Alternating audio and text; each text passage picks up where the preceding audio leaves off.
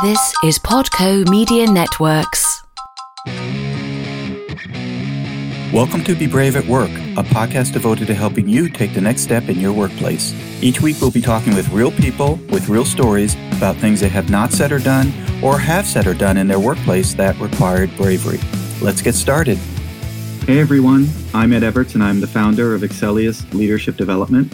Welcome to Be Brave at Work, a podcast devoted to helping you take the next step in your workplace. In my many years in corporate America and 11 years as a leadership coach, every colleague and client, and I do mean every colleague and client I have worked with, have either not said something that needs to be said or not done something that needs to be done.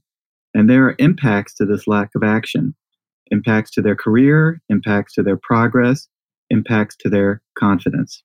I use the word confidence purposefully as I believe one of the factors affecting their ability to make progress professionally is bravery. So we are chatting with folks who either have not said what needs to be said or done, or have said what needs to be said or done, and the impact that both of these activities have had on their careers. Certainly for folks who have not said something that needs to be said or not done something that needs to be done, the impact on their careers are significant. And we want to help them by coming up with ideas and next steps to help them make progress. And for folks who have found the bravery to take the next step or say what needs to be said, we want to share the lessons they've learned and the benefits that they feel those actions have had on their career. Today, I'm excited to welcome as a guest to our show a colleague who found the bravery to say and do something on a couple of occasions that needed to be said and done, and I hope you learn from his experience. Bruce Howell is the Accessibility Services Manager at the Carroll Center for the Blind in beautiful Newton, Massachusetts. Hello, Bruce. Hello, Ed. Thanks for having me. We are thrilled you are here. So, as you know, this podcast is about being brave at work. And I'm just curious when you think about bravery in the workplace, you know, what words or phrases or observations might you have that can help people who are listening understand more about, know, what bravery in the workplace might look like? I think two things come to mind for me. One is that, first of all, bravery involves making a choice. Every day we face choices in our lives, and certainly a work setting is no different. And sometimes being brave is your decision to make a certain choice. The second piece of that, I believe, is that bravery means that you had to go out of your own comfort zone in order to do something or request something to happen. So to me, those are the two factors that I think largely define bravery.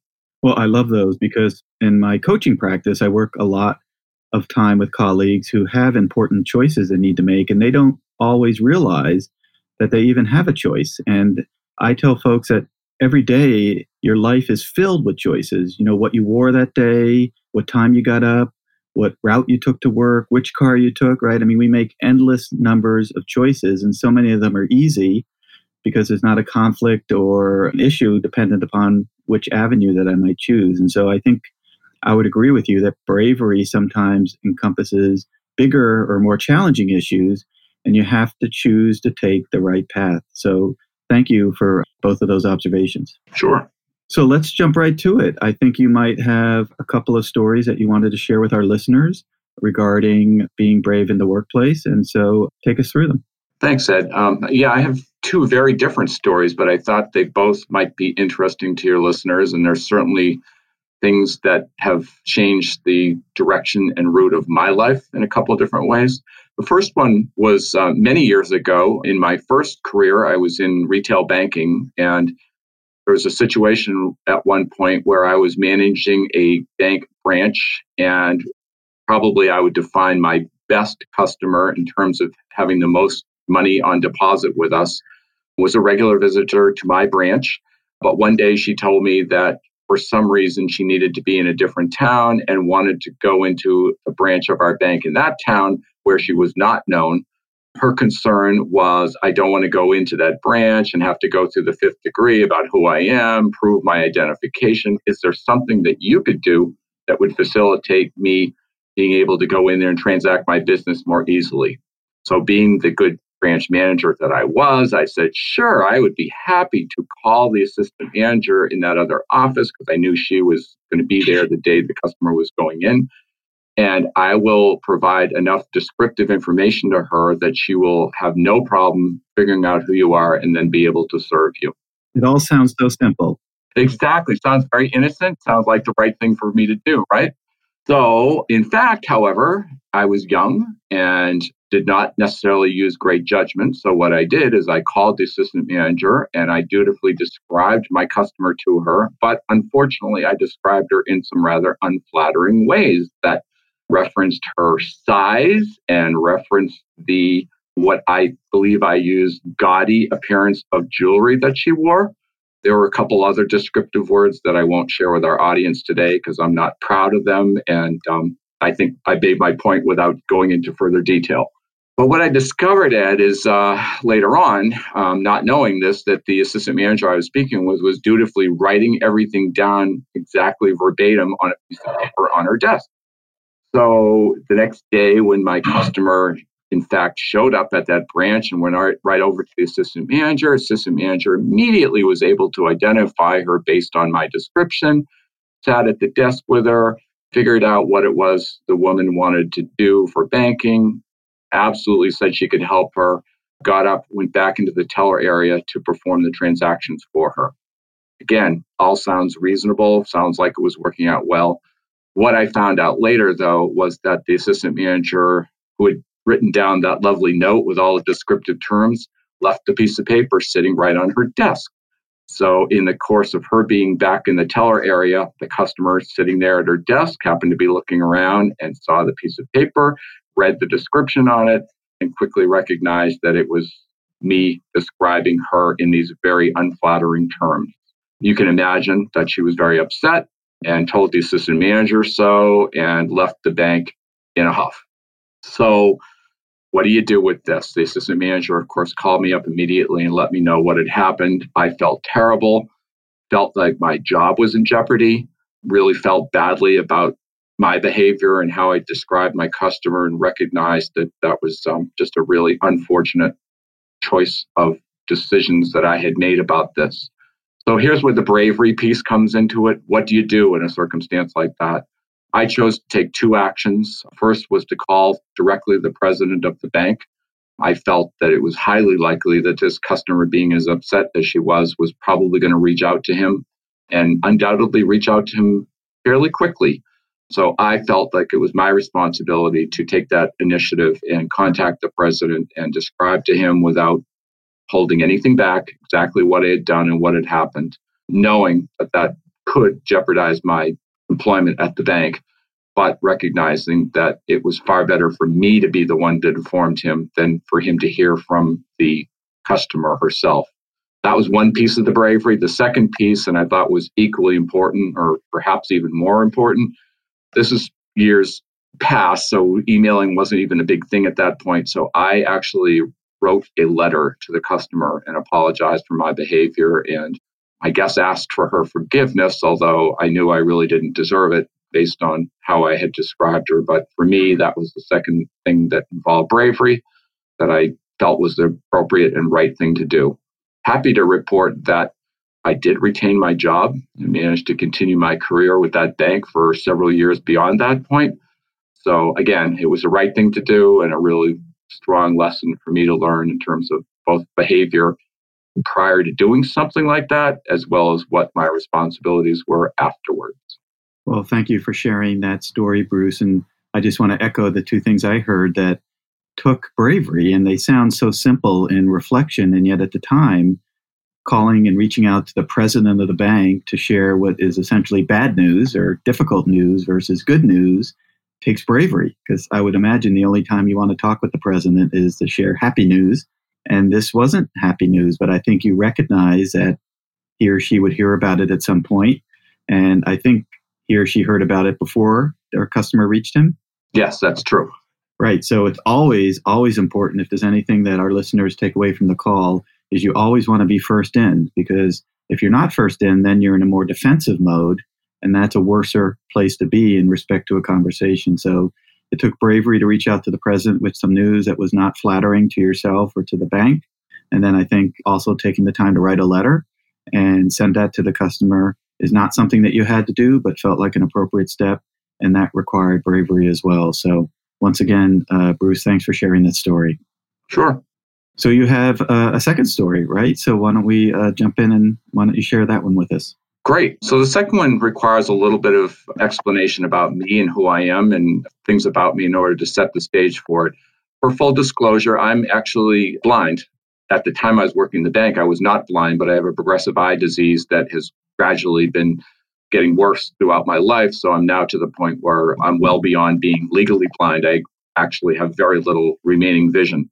But the story about bravery in the workplace really begins with that understanding that I was gradually losing my vision. This was after I'd worked at the bank. Um, I had done a number of other kind of occupational things, some full time, some part time. But as I lost vision, I was gradually doing less and less with my life. I was only working part time and relying more and more on people like in my family, my wife, my daughter, to be my eyes for me, if you will. They were helping me to figure out things on the computer that I really couldn't see very well to do anymore. They were providing transportation.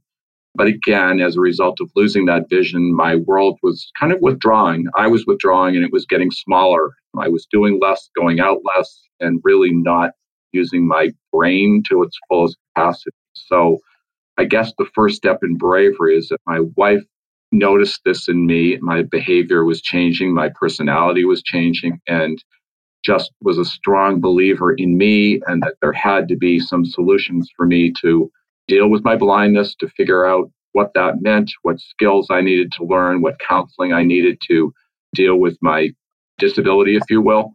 So I think in terms of being blindness, there are some things that are unique about that, but anybody facing challenges of disability or any kind of behavioral things that are affecting their lives needs to go through a similar kind of recognition of what that means and what they might need to do.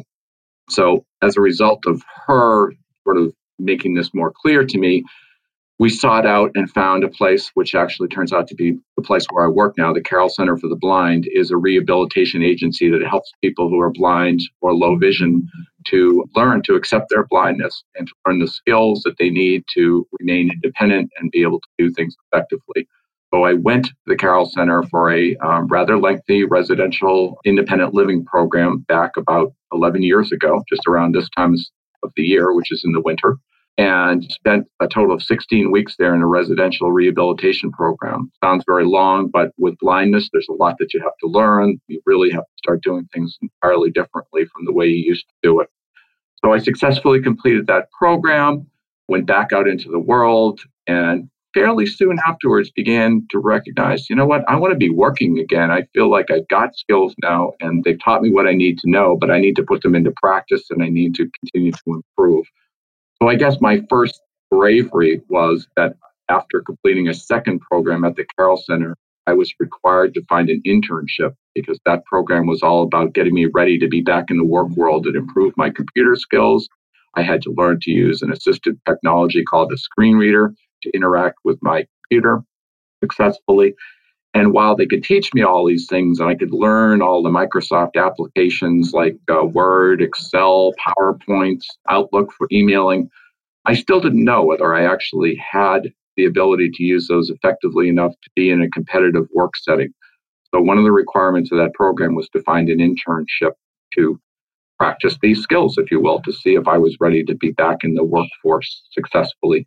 So, I did uh, manage to find an internship. And in my case, it was right in downtown Boston. So that required that every day I figured out how to use public transportation to get myself in and out of Boston. That presented challenges in itself, which I now look back and think I can honestly say required bravery on my part. I every day I had to walk. I had to take a bus to a subway station and use a subway and get into downtown Boston. It involved finding my way out of that subway station, which is not a simple matter when you're blind, crossing a couple of streets in downtown Boston with heavy traffic and a lot of noise, and find my way to the building where I was working. In addition, in that building, it was a complex setup on two different floors of the building with multiple stairwells and multiple elevators, depending on which part of the building you needed to be in. And did I mention that I was the only blind employee out of 110 employees? So I think I set myself up some real challenges there, but I felt like this was an absolutely necessary step if I was going to successfully be employed anywhere else, I needed to know that I could get myself to work safely, get home safely, figure out how to get around within the building to move around among my sighted co-workers there, and also to figure out what I needed to advocate for myself in order to be successful there. This involved some support from their tech people make sure that my computer worked in the way that I needed it to work for me.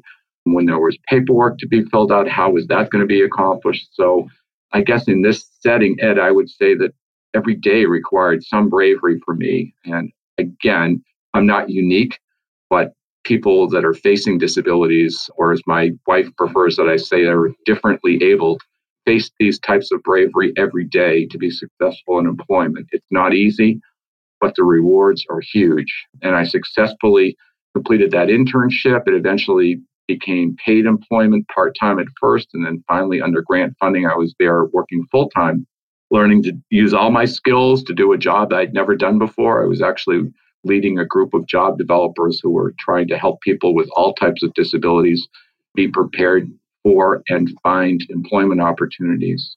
Eventually, when the grant funding ceased, there I was back out there on my own trying to figure out now what do I do? I know that I can do this. I know I have skills. I've proven that to both me and my coworkers and supervisors where I was doing that job but I needed to find something else. And um, I used my networking and actually reached out to the president of the Carroll Center here in Newton and let him know that I believed I had successfully completed the programs that the Carroll Center had enrolled me in, that I had gone out and proven my ability to work in a setting where I was the only blind employee. And if there was anything at the Carroll Center where my skills and abilities could be helpful, then I would like for him to consider that. And the the other piece of that being that since the Carroll Center essentially gave me my life back, I thought, what a wonderful opportunity if there was a chance for me to work at the Carroll Center and give back a little bit to others, then that would be a really satisfactory employment opportunity for me. And I'm happy to report that soon after that, there was an opportunity for me to come here to manage our web accessibility business. We call it Accessibility Services, and now been here for about seven and a half years recognizing that as much as I thought I was ready, I still had to do a lot of learning. I've had to continually update my skills, be brave about asking for help when I needed it, and getting accommodations that allowed me to successfully do the work that they're asking me to do. But I'm delighted to report that all that journey has paid off for me personally, and I hope for the Carroll Center and the clients that we serve as well. Fantastic. Bruce, thank you so much for sharing that story. And I have to believe that the amount of bravery that you show on a regular basis would take up about 10 to 15 podcast calls versus the uh, short time that we have today. But thank you so much for sharing that insight and observation. If folks want to get in touch with you, Bruce, if they have any questions or want to hear a little bit more about your experience, you have a phone number or an email address they can use? Sure. I think the best way is to use my work email and phone number. So my email address would be my name. It's bruce.howell, H O W E L L, at carroll.org. And Carroll is spelled C A R R O L L, two R's and two L's. So again, it's bruce.howell at carroll.org. And our phone number at the Carroll Center is 617 969 6200. Uh, we have a live receptionist, an actual human being. So he or she can put you through to my extension. Great. And while we don't look to create in the moment moments of bravery, if anybody feels that they need more information or any of the services of the Carroll Center, it might take some bravery to reach out and call. Yet we encourage you to strongly do it because they are a fantastic organization and can help put you in the right direction. So, Bruce, thank you so much for your time today. I think your two stories were very interesting, demonstrated tremendous bravery, and we really appreciate hearing them. Thanks, Ed. I really appreciate your asking me to do this and um, for people's interest in listening to it. Terrific. Thank you. Thank you. Okay, so thank you so much for listening to our podcast today, and we hope that you join us next Monday where we will hear another real life story from a real life person about bravery that they have shown in the workplace that has helped them make progress both professionally and personally. Thank you.